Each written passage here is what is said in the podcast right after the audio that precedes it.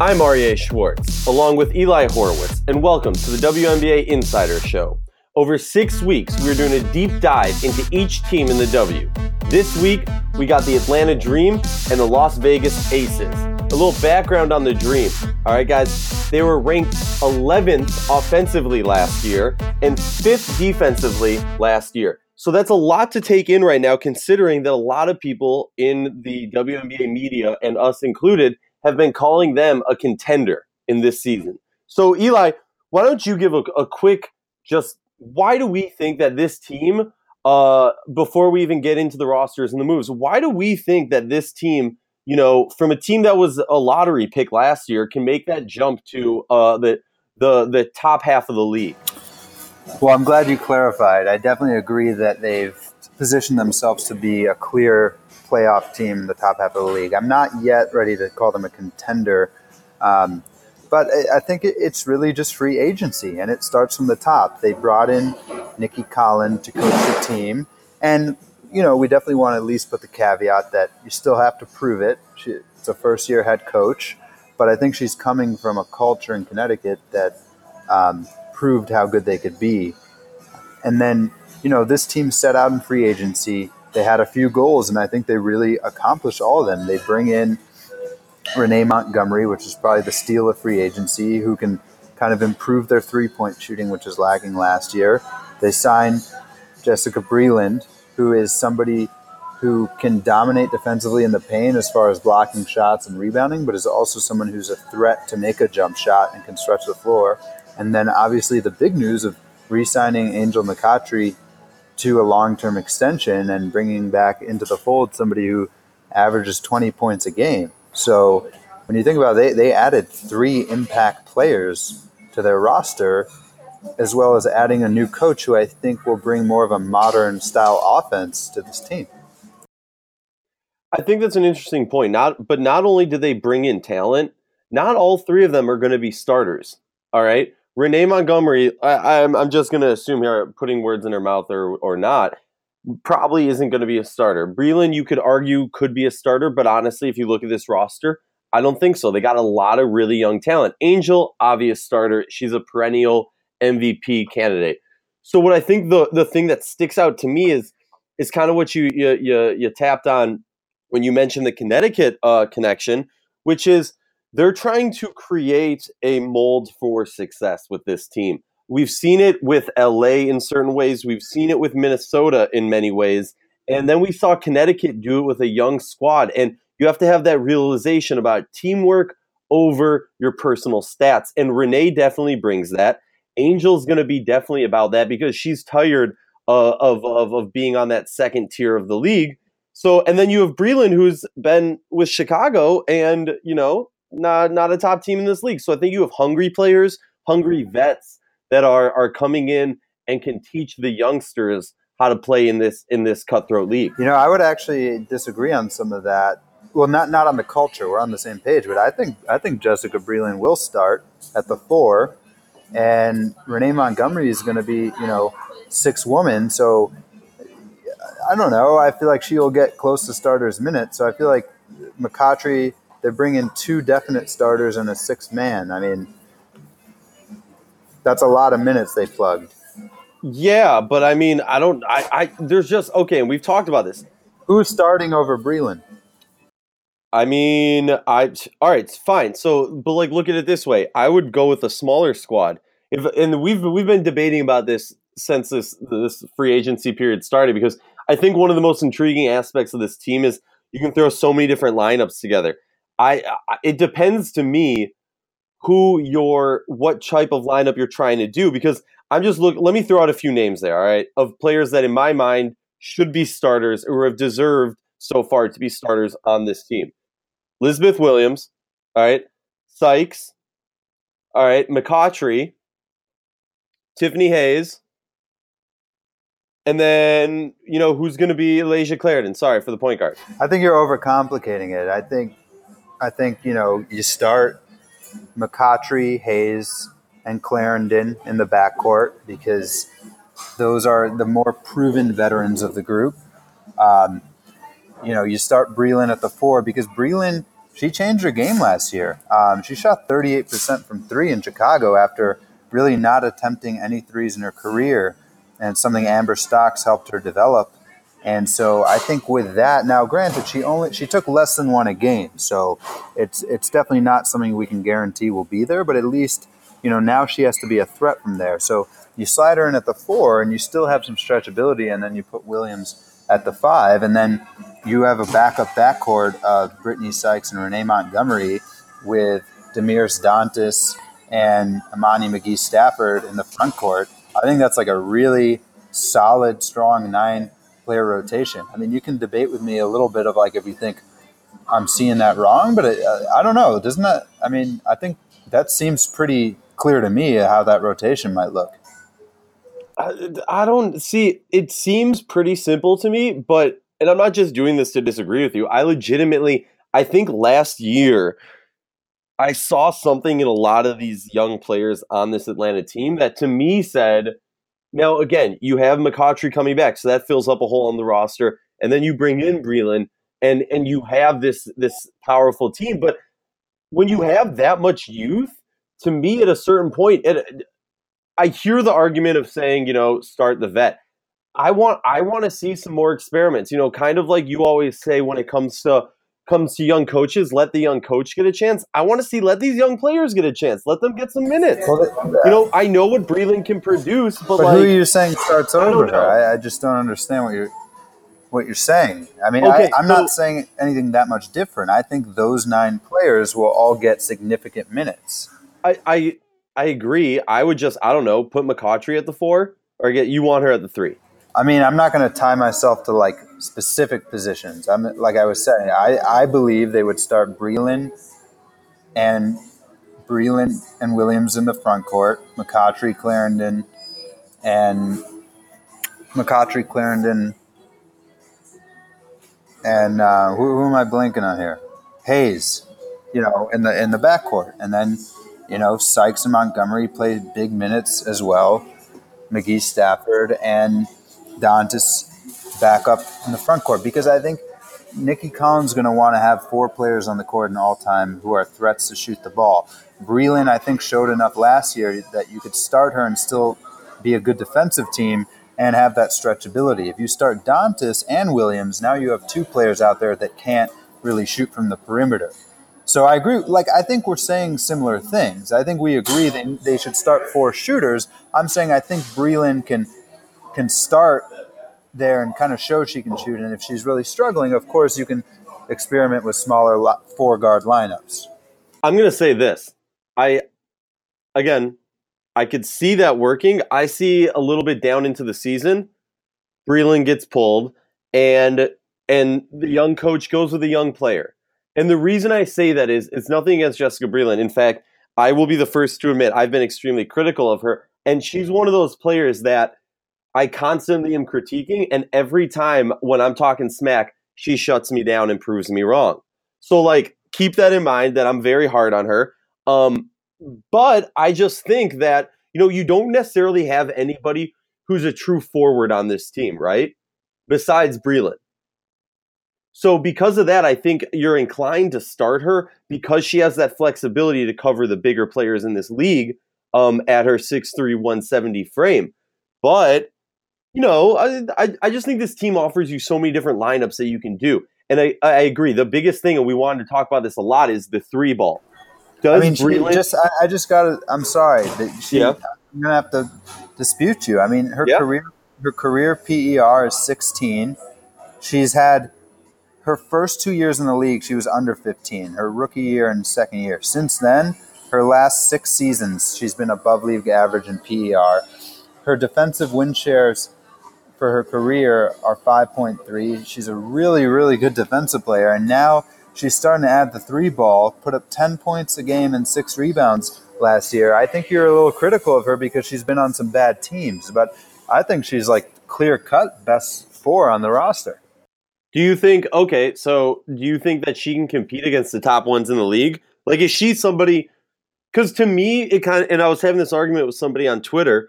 Um, you know, to me, it's much more so, and you're arguing kind of fights against the basis of my argument I'm about to make. So feel free to call me an, an idiot.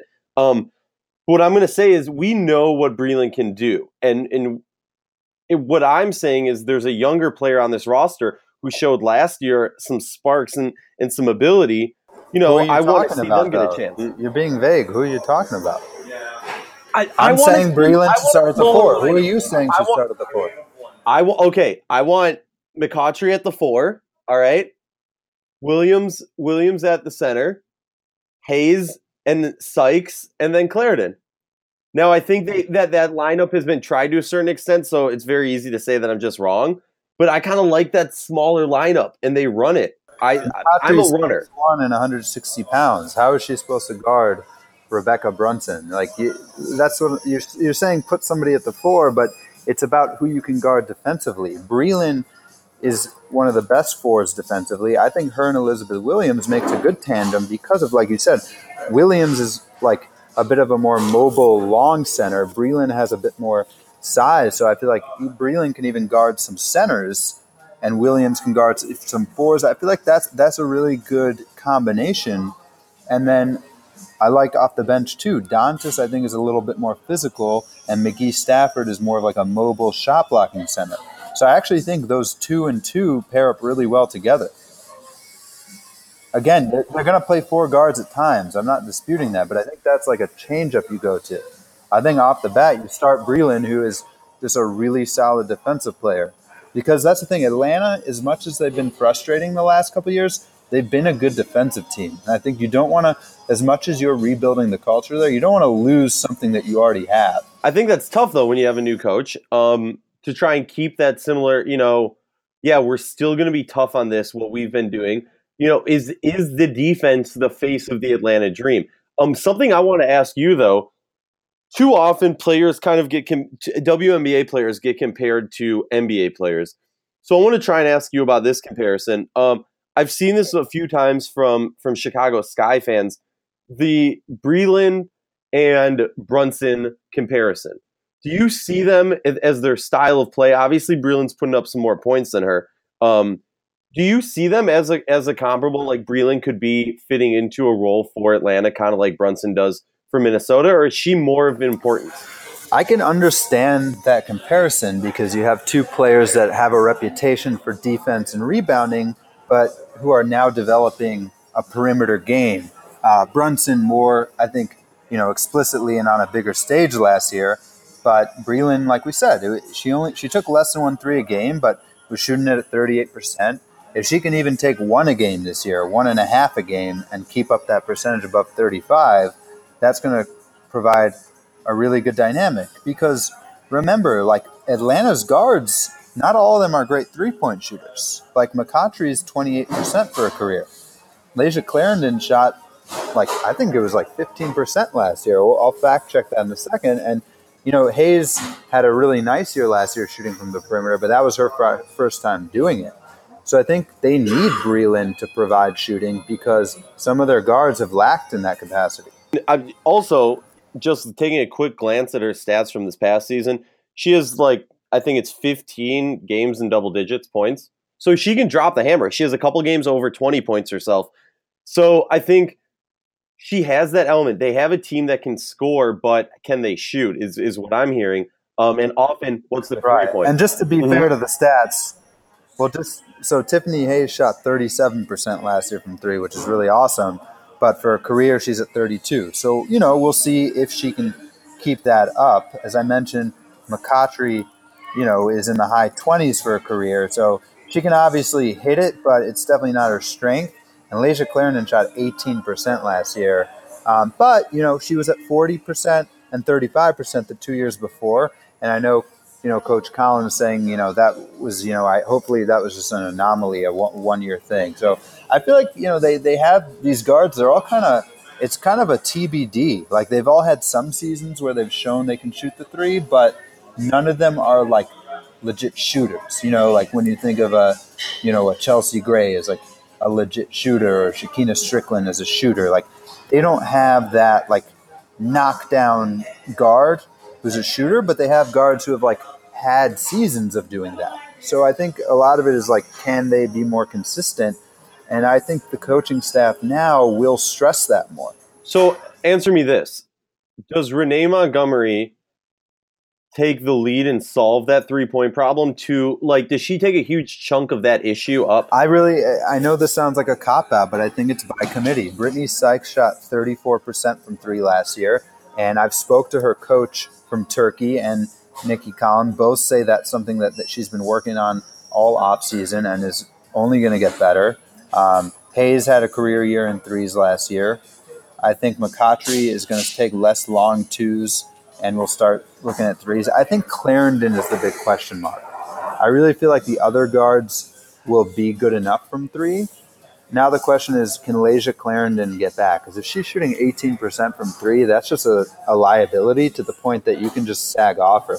And I don't know. I mean, maybe there's a hot take, but if, if she's struggling like that, that's where I might say, man, maybe maybe you do start Brittany Sykes or Montgomery over her. Well, so it's funny you say that because I'm just thinking back to, you know, free agency period starts and right away uh, Atlanta jumps in there hot. And also, something that our fans need to know if you're not aware of this Minnesota was planning on getting Renee Montgomery back.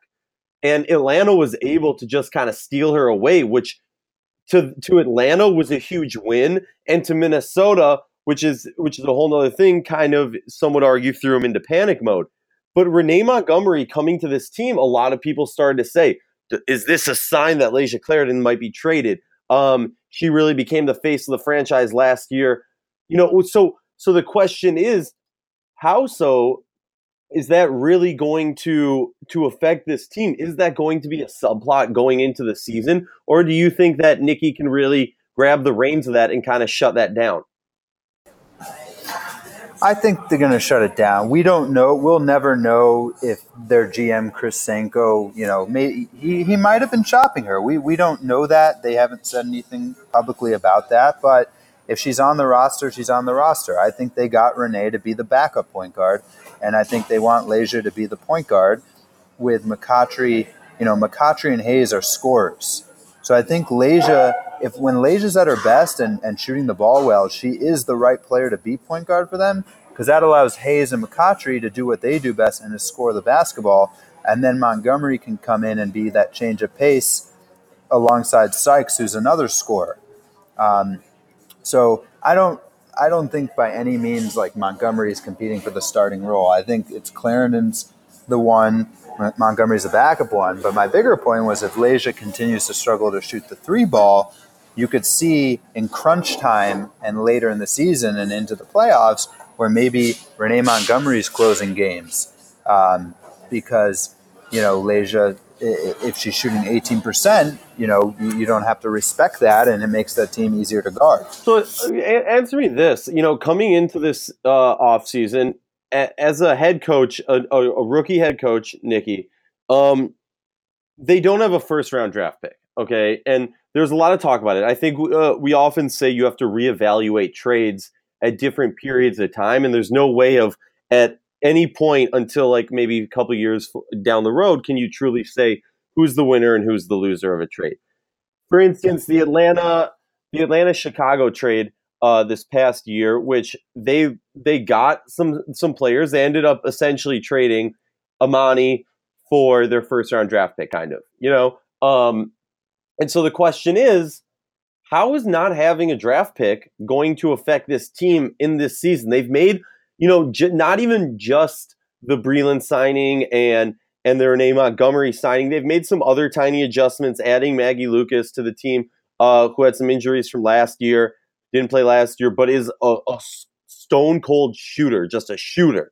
Um, not necessarily that she's going to make the roster, and they they made some other re-signings. How important or how much do you think this coaching staff focused on the free agency period versus the draft because they don't have this first round pick?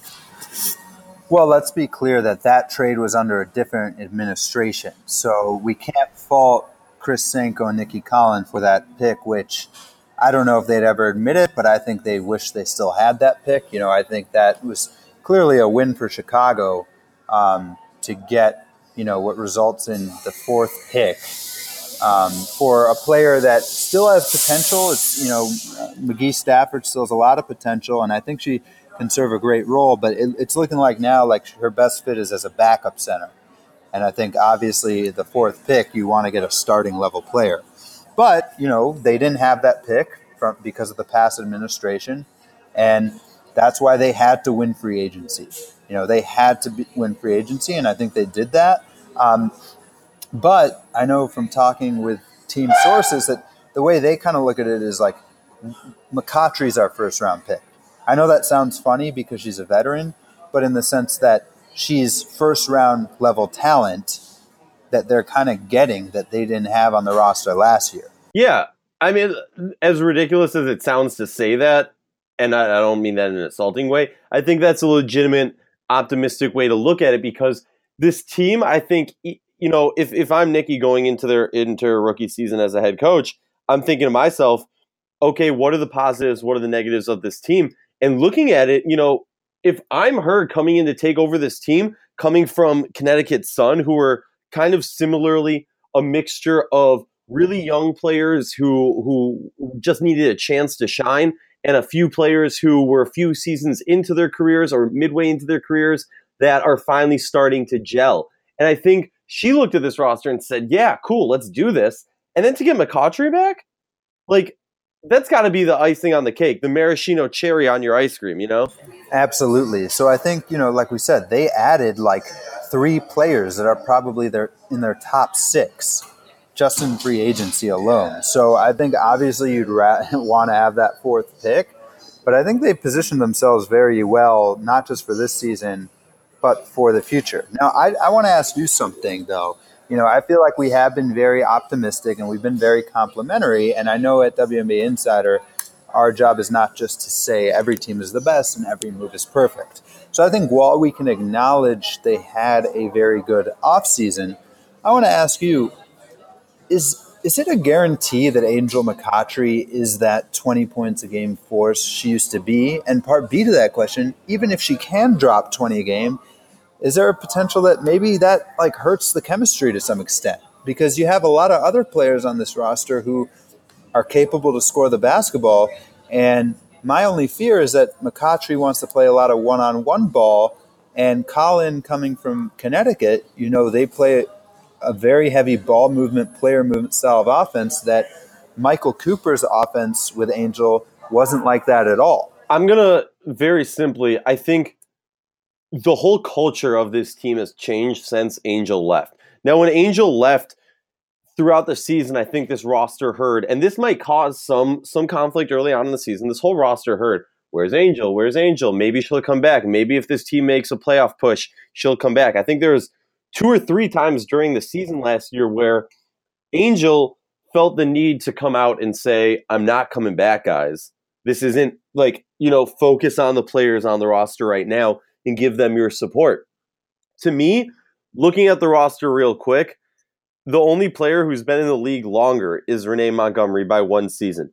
So I think that's it starts with that, with that style of culture. So yes, the style of play is going to be different, and you know, I'm always weary anytime there's a player who uh, who takes a whole year off. I'm very weary, even in the W where you know they need that rest because they're playing year round for so long. Look what happened with uh with Taurasi when Taurasi took her year off. Yeah, she came back good, but not as fire. And and so to me, it's it's much more so the question of will she lose a step from taking that much time off versus can she play in this style of play? I think yeah, it's going to take some time to meld. And in the condensed season, something we talked about a lot in our podcast, shameless plug about the Connecticut Sun. You know, this condensed season is going to affect how players gel. I think McCoughtry's can be a scrappy player or she can be just an overall take over the game player. But now she has the tools around her where she doesn't necessarily need to be that. Yeah, but, which I think you have to look as a positive. But but my so you know, the, but again, under Michael Cooper, a lot of times it was give her the ball and get out of her way, and she made some really tough shots. My fear is now when you have all these other ball handlers on the team and multiple bigs who need to get their touches, is McCoughtry a threat when she doesn't have the ball? You know, if she's spotting up in the corner because Tiffany Hayes has the ball or because Jessica Breland's posting up and she's not shooting the ball well from three, how much value does she add to an offense when the ball's not in her hands? So that's why she needs to kind of take a, a note out of the Maya Moore playbook and become an overly effective player off the ball. And that's and that's that's all I'm saying. Yeah. I'm not questioning I'm not questioning her ability to be a good player. What I'm questioning is can she be a good off ball player, which is a very different role than she's played in the past? That's a really good question. I think it is definitely worth exploring. My thought though is that it kind of it feeds off of the talent that's on this team. Because when you have someone who's that talented, they're going to get a uh, um like a a handicap if you will of of off the ball talent only because people are going to be paying attention to them. You know, if you have your back to to Angel McCoughtry and and Tiffany Hayes, yeah, they both can score, but I'm looking towards Angel. You know, so so that's going to be giving the other players that opportunity, and then I think what the goal and the hope of this if the coaching staff is when they start to do that, and then you know.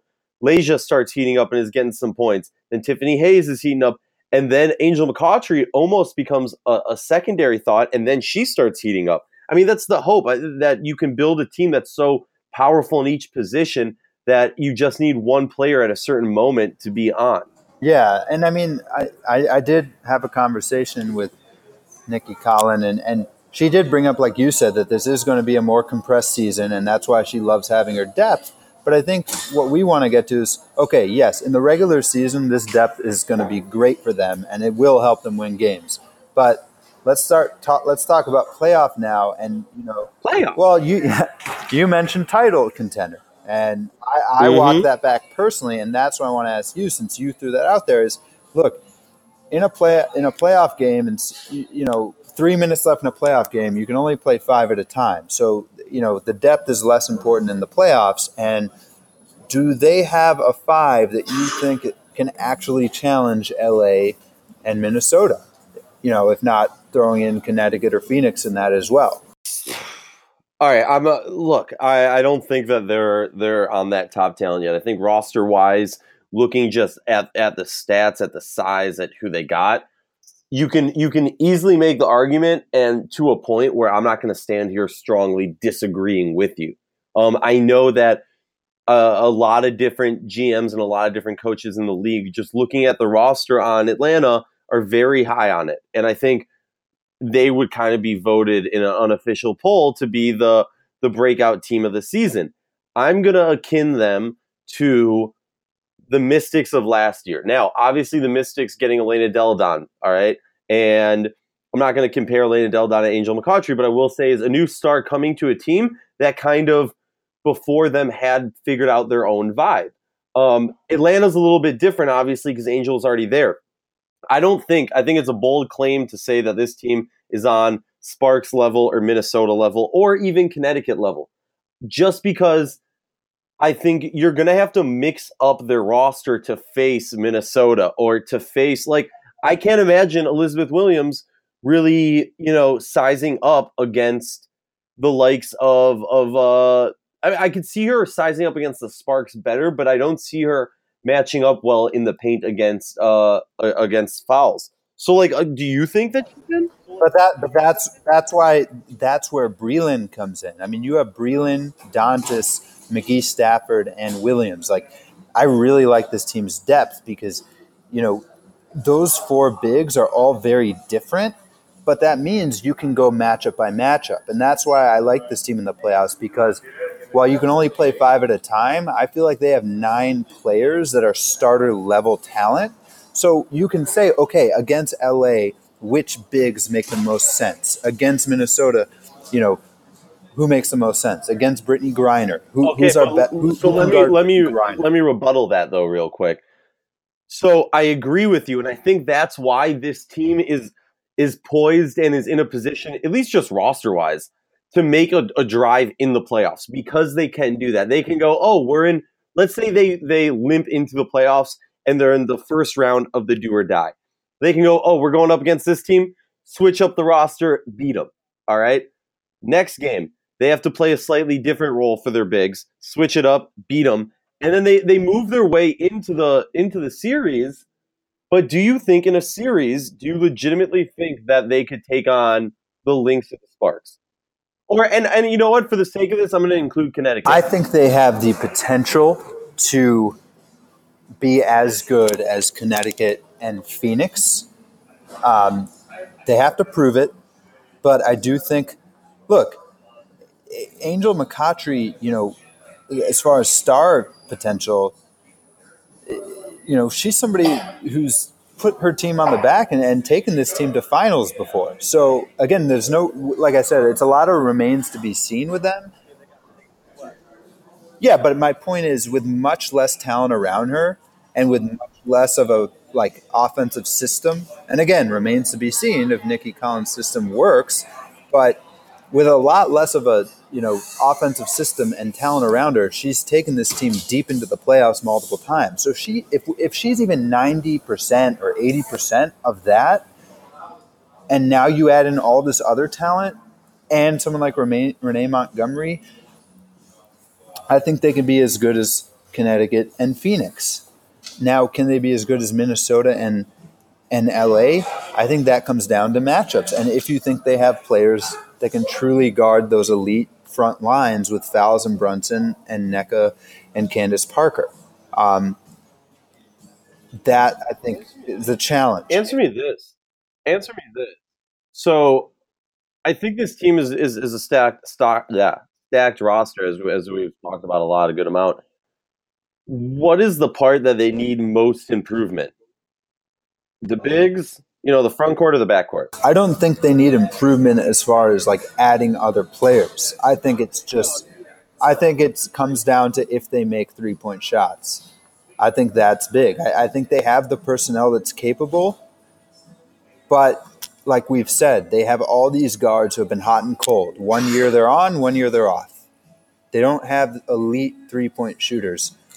So I think that's kind of look, if they're making threes and they're shooting the ball and they get hot in the playoffs, they have the depth to make the semifinals and I would say at least push somebody at that round of the playoffs.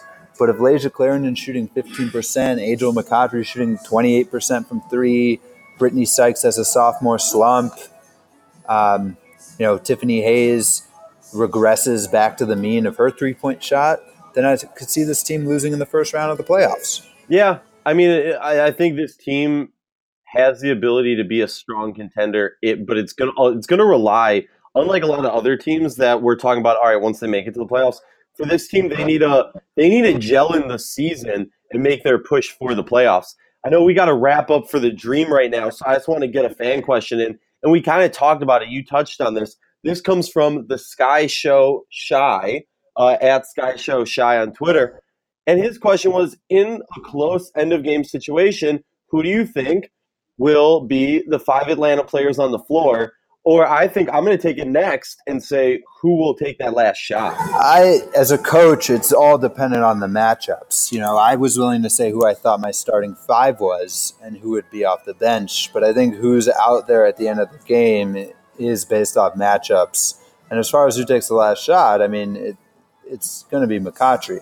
Yeah, I don't think there's a question about that. Uh, I think you can make the argument that depending at what point in the season, um, but yeah, again, it has to be McCoughtry because I think this is her. Like I said earlier, it's her team, and not to like beat that too much, but it's her team, and she needs to kind of put her seal on it. But she also needs to show, you know, like don't don't let this go without being said that there have been talks about McCoughtry's personality possibly being an issue with with this team's roster. Not necessarily this team's roster, but just in general uh, with the roster. So what I do want to say is, I think she needs to show that she's about the team and the leadership. That's just that's just my thought as far as teamwork. And to be a leader, you need a at certain points she needs to get the ball, and instead of dribbling for a little bit, feed it to a different player to take that last shot show confidence in others. Yeah, and I think Tiffany Hayes will get some opportunities throughout the season um, to close games in that way. Definitely. So, guys, for the WNBA Insider, We want to say thanks for tuning in. This is Aryeh Schwartz along with Eli Horowitz, and we just broke down the Atlanta Dream and why they're going to be possibly a contender this season.